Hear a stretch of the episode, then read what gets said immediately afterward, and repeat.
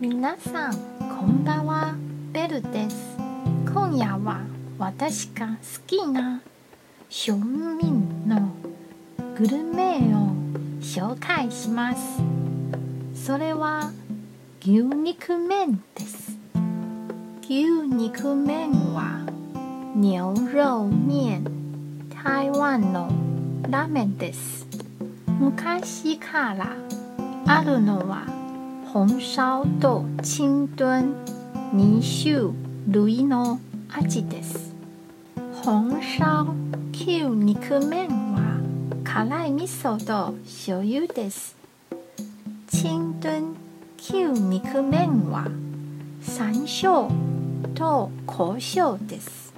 スープはどちらもコクが深くてそれぞれに特色が。あります。私はどちらも好きです。最近は新しい味も出てきました。それらも美味しいですよ。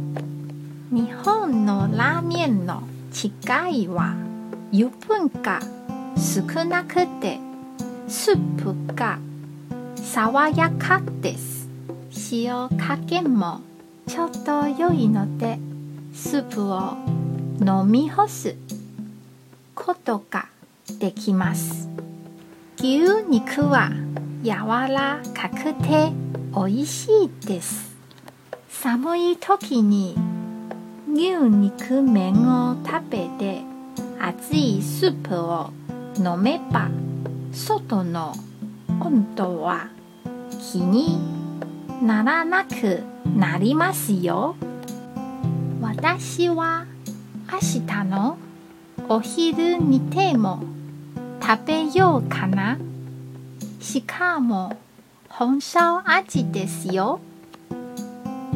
今日も一日お疲れ様でした。ゆっくりお休みくださいね。じゃあまたね。